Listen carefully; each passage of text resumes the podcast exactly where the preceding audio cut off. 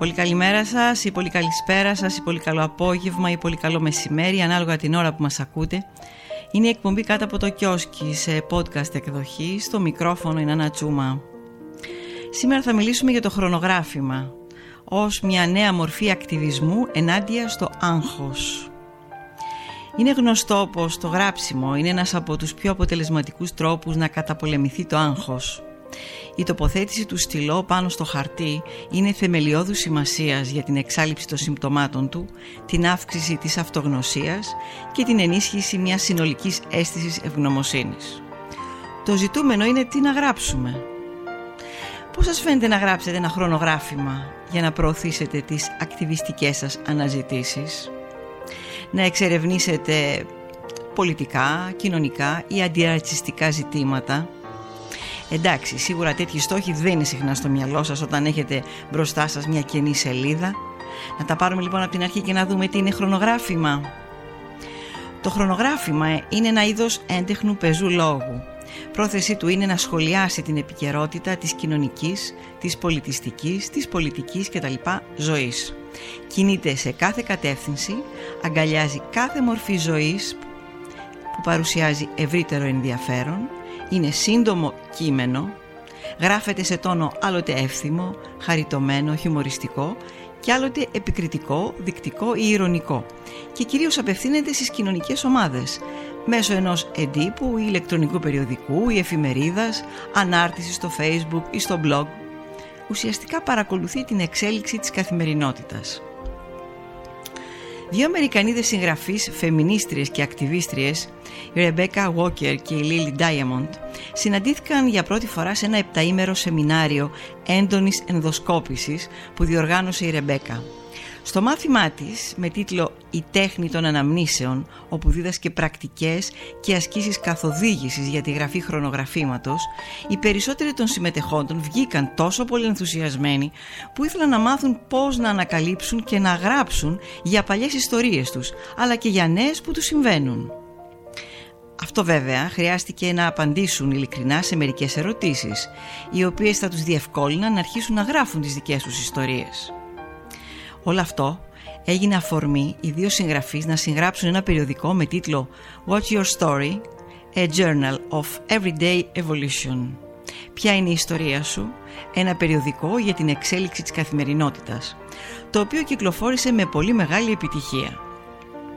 Στο περιοδικό αυτό οι δύο συγγραφείς προκαλούν τον καθέναν από εμάς μέσω εύκολων ερωτήσεων που θα απαντηθούν με ειλικρίνεια να γίνει ο δημοσιογράφος της καθημερινότητάς του και να δει πώς η ζωή του εμπλέκεται και με ποιο τρόπο στις ιστορίες των τοπικών κοινωνιών μέσα στις οποίες ζει και εργάζεται αλλά και να γράψει τη γνώμη του θετική ή αρνητική για μεγάλα ζητήματα και προβλήματα που απασχολούν τον σύγχρονο άνθρωπο έτσι ώστε το γράψιμο αυτό να μπορεί πραγματικά να είναι μια δύναμη ακτιβισμού. Εδώ να πούμε ότι ακτιβισμός είναι η αντίληψη του ανθρώπου για τον κόσμο γύρω του και η θέλησή του να τον κάνει καλύτερο με την ανάλογη δράση του που αφορά διάφορες μορφές όπως εκδηλώσεις, υπαίθριες συναυλίες, πορείες, κινητοποιήσεις, καθαρισμού, αναδάσωσης κτλ.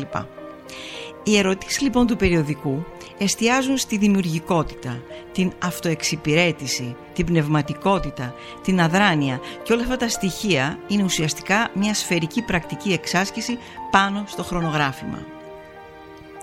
Αισθανόμαστε με μεγάλη σιγουριά ότι ο ακτιβισμός μπορεί να υποστηριχθεί και να πυροδοτήσει αφηγήσεις όπου διασταυρώνονται οι προσωπικές μας ιστορίες με μεγάλα κοινωνικά ζητήματα όπως τα ανθρώπινα δικαιώματα, την προστασία του περιβάλλοντος, της εργασίας, της μόρφωσης, τα τελευταία στάδια του καπιταλισμού, τη λευκή υπεροχή, την ανδρική ηγεμονία και άλλα, λέει η Ρεμπέκα Βόλκερ και συνεχίζει. Μόλις αρχίσετε να κατανοείτε τον τρόπο με τον οποίο έχετε εμπλακεί άθελά σας σε μια κοινωνική κουλτούρα που δεν εξυπηρετεί όλο τον κόσμο αλλά ορισμένες ομάδες, ε, τότε πράγματι εξαρτάται από εσάς να σταθείτε στο πλευρό των ανθρώπων που εργάζονται για να κάνουν τον κόσμο μας καλύτερο. Αυτή η θεώρηση και η αναμόρφωση των ιδεών μας είναι η βάση του ακτιβισμού. Προφανώς τώρα εσείς δεν χρειάζεται να αναζητήσετε το περιοδικό αυτό για να αρχίσετε να γράφετε χρονογράφημα. Είναι αρκετό σε στιγμές έντονου άγχους να ξεφυλίσετε μια εφημερίδα, ένα περιοδικό, να δείτε μερικά sites. Σίγουρα κάποιο κοινωνικό θέμα θα σας κάνει κλικ.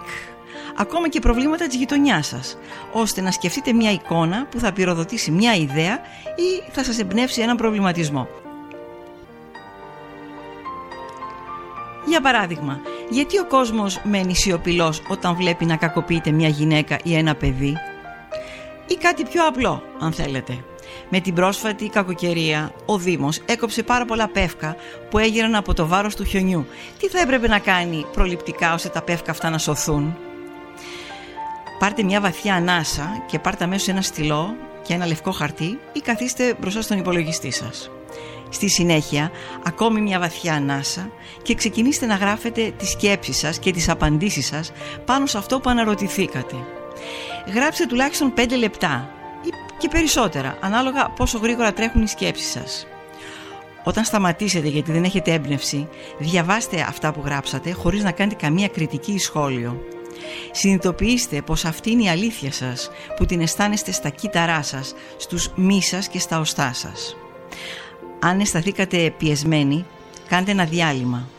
Συνεχίστε να αναπνέετε ήρεμα και προχωρήστε στην επόμενη ερώτηση.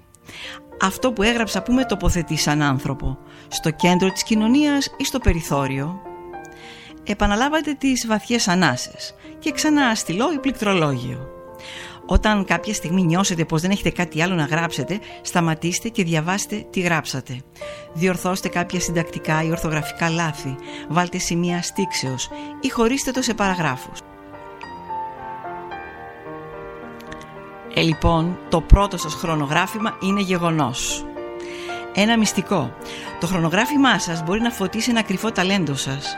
Έτσι μπορείτε να το στείλετε σε μια εφημερίδα, περιοδικό ή σελίδα τοπικής κυκλοφορίας με το όνομά σας ή με ένα ψευδόνυμο. Πιθανόν να τους αρέσει και να σας ζητήσουν συνεργασία. Τώρα όσο για εκείνο το άγχος που λέγαμε, εντάξει, άγχος ήταν και πέρασε. Αυτά για απόψε. Καλό σας βράδυ.